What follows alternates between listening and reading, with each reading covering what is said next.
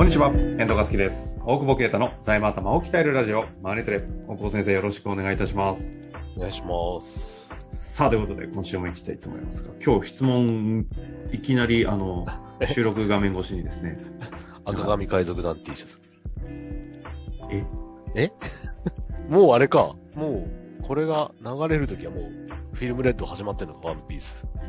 の T シャツを、ユニクロの先行上映が、はいはいはい。あの、応募するために、買ったんだけどさ、着ないと思うんだけど。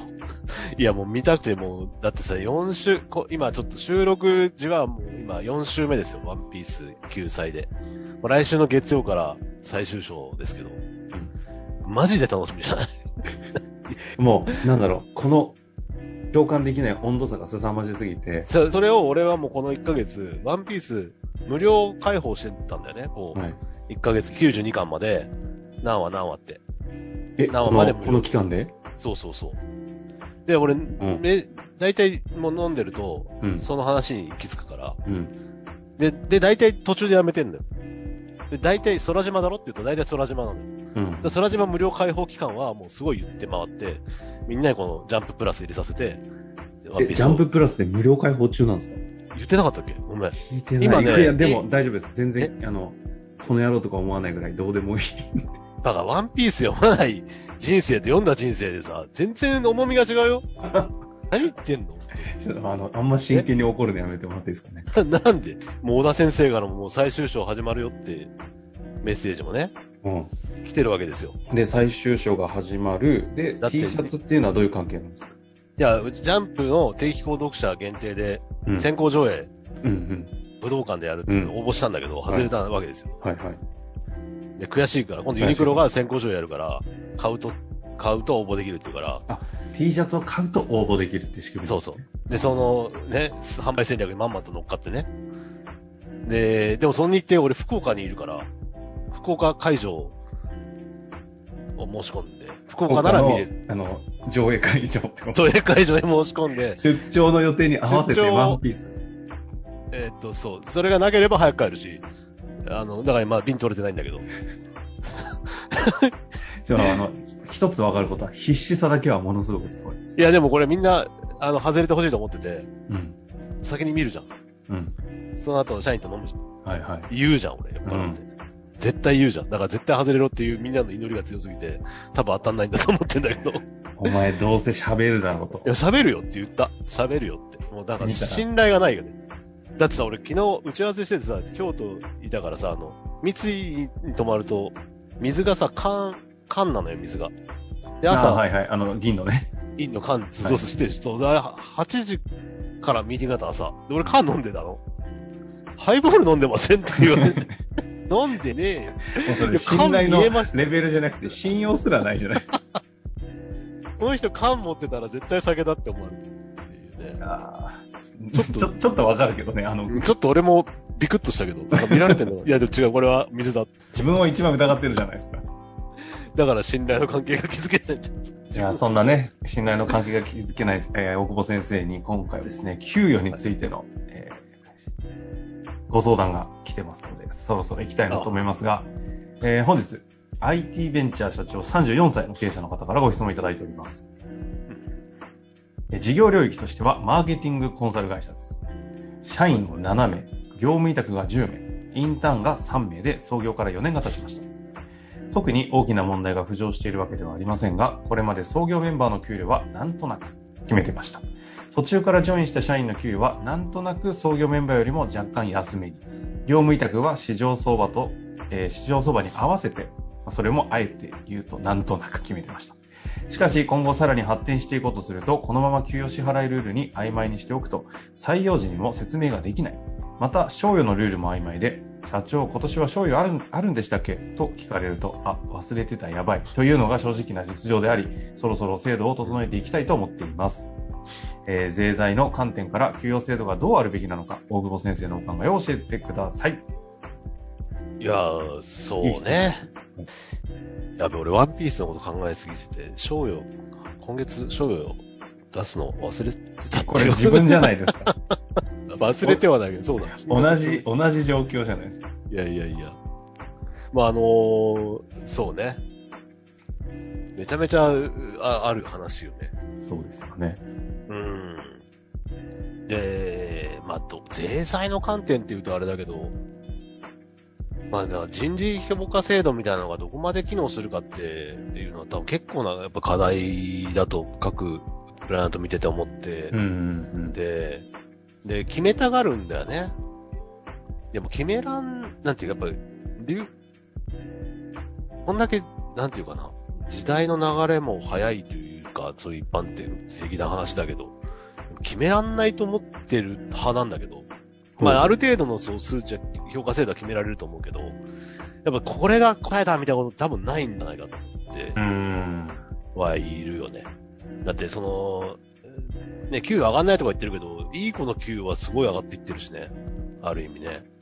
ああ。え、それは同じ会社の中で？いやいや、し市場、あ市場でねで言うとさ、だからなんとなく途中からジョインしたのを創業メンバーより安くできるかっていうと、意外に創業メンバーの方が安くなっちゃうケースみたいな。で、調整してあげていかなきゃいけないから、まあそれで本当に利益出るのかみたいなところ。っていうのは、うん、あの、難しいところだなと思うけど、うんこの悩みに関しては、まず、よくよくわかるよっていうところなわけですねい。や、だから鉛筆、鉛筆舐めるでよくねとも思ってはいる一方で、ある程度。この間、あの、私、あの、若新さんっていうポッドキャスト一緒にやらせていただいてる方いるじゃないですか。この間 G1 かな ?G1 サミットかなんかで、あの、久々にカヤックの柳沢さんとお会いされたらしいんですよ。はいはいはい。で、話してた時に、未だになんかサイコロ級やってんですかみたいな話をしたらしくて、その時に話したのが、やっぱり給与って結局どこまで行っても答えないから、うんその答えがないものっていうのを、こう、表現するためにも、未だにその、曖昧であるっていうためにもサイコロ級が残してる。で同じような話ですよね、奥先生の話。なるほど。だ、だ、だから多分その、結局その、これで正しいみたいなコンサル会社とか、まあが悪いわけじゃないけど、その、セミナーとか行って決めたってさ、結局、結局機能しなきゃ意味ないわけで、うん社員が不満持つんですよ、絶対。だからここれはもう永遠の課題だと、永遠の課題ってあんま好きじゃないけど、ずっと向き合い続けなきゃいけない問題だと思うのと、はいはいはい。でもやっぱり社員と会社って一つだから、そのね、あアホみたいに給料上げろって言って利益出なかったらどうするんやって、そんなの関係ないって子はもうやめてもらうしかないやろうし、うん、うん。なんか、まあなかなかできてないけど、やっぱり、その社員の一人一人のその人生の計画みたいな、経営計画みたいなものが必要なんじゃないかとちょっと思っているというか、その、社員プラン。ね、うんライフプラン。だから、なんていうか、安く使うという関係性じゃなくてね、きちんとその、うんまあ日本的経営みたいな感感覚から言えばさ、そうん、の、うん。です。じゃあ例えばもう、あの、例えばスキルもないのに息子を、あの、医者にしたいからこんぐらい所得がいるって言ったら、うちじゃ無理ねって話も出てくるかもしれないし、なんかその、まあ、いろんなか価値観とか働き方とかがやっぱ今あるわけで、うん、うん、うん。そうなると、あの、9時5時でこんぐらい働きたいんですっていう、でそれで人生、旦那の収入も合わせたら別に問題ないんですっていう人もいるわけじゃない。うん。ね。だから、じゃあただ俺はもうめちゃめちゃ働くから、金を稼ぎないと、稼がないと、天井なしで稼ぎてえと。天井、だって天井ないってことないと思う。だって使うお金考えてったら、その、よ、まあ、いつ死ぬかとかっていう仮説がやっぱいっぱい出るけど、うん。子供が何人でみたいな、この、結局計画だから、そう、そうすると、そう、そういうのを作っていけばさ、今必要な金額って出てく必る然的にね、じゃない？確かに。いく必要なのかと。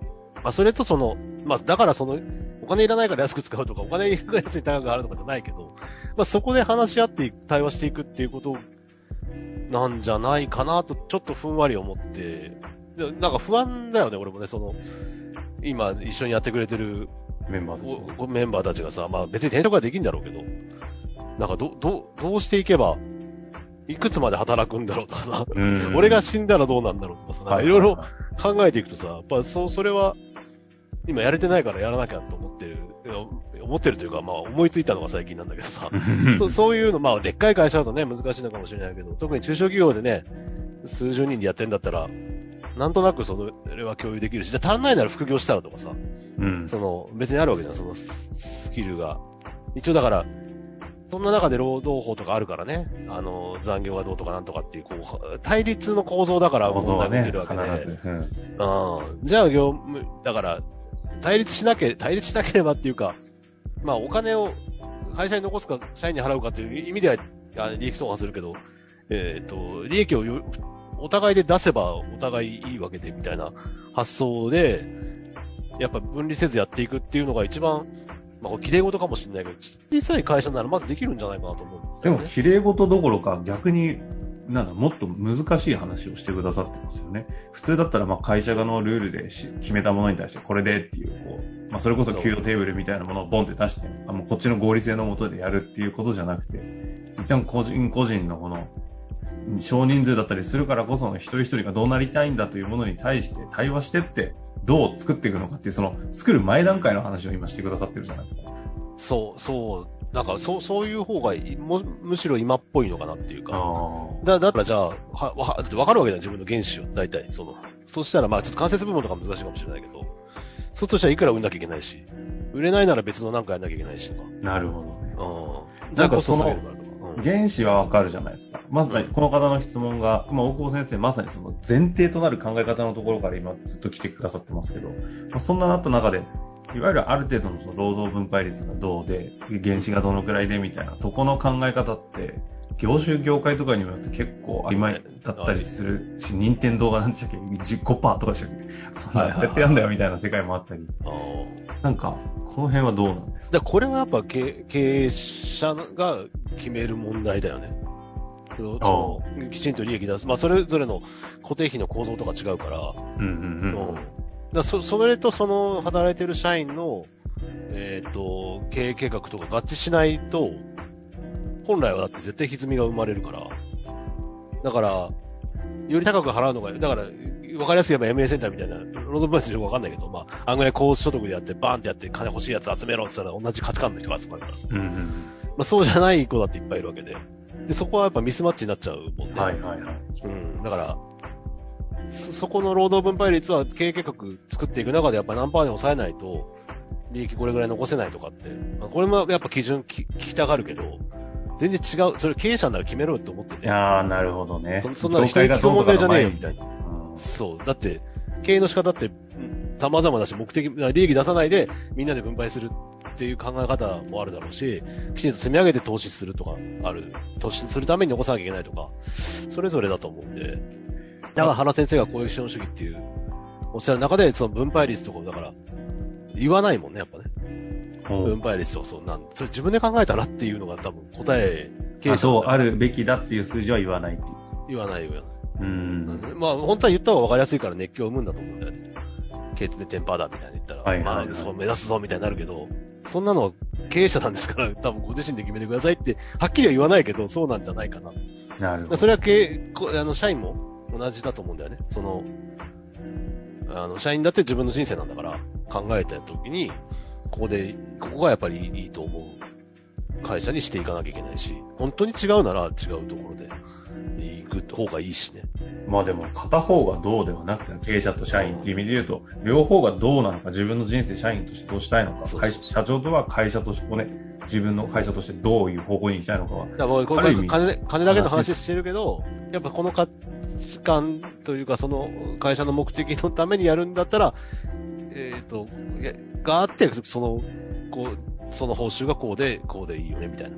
それは高いとか安いとかじゃなくて、だから方向性プラス、その、現実のね、キャッシュの問題も、まあ、できるといいのかなっては思って。確かにねえ、ー労働分配率がいくらにすべきかの前に、今おっしゃってた、例えばその会社の目的に対して、うんじゃあどのぐらい利益残したいんだとすると、労働分配率こうしなきゃいけないから、そのためにはどう稼ぐかみたいな話もあるわけですよね。そうそう。だから全体でなんか、ぜ全部やっぱさ、面白いよね。その計画とかで、数字って全部 BS も BL もそうで、ぜ全部繋がってるからさ。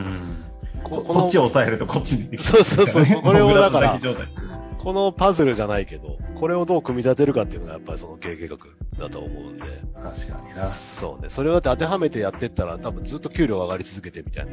それで収益上がんなかったらどんどん赤字、赤字というかね、黒字が減ってってみたいなことでいいわけで。まあ、結果なんか途中で辞めたりして新しい子入るから、まあでもそれ結構行き当たりばったりだよね、みたいなところもあるわけじゃん。だから、な、な、なるべくなら長く働いてもらった方がいいんだろうし、まあ足りなきゃ副業だったり、逆に言ったら、えーっと、もっと稼げることがあって、でも、こっちの仕事を手伝いたいなら業務委託でやってもらうとかってあるだろうし。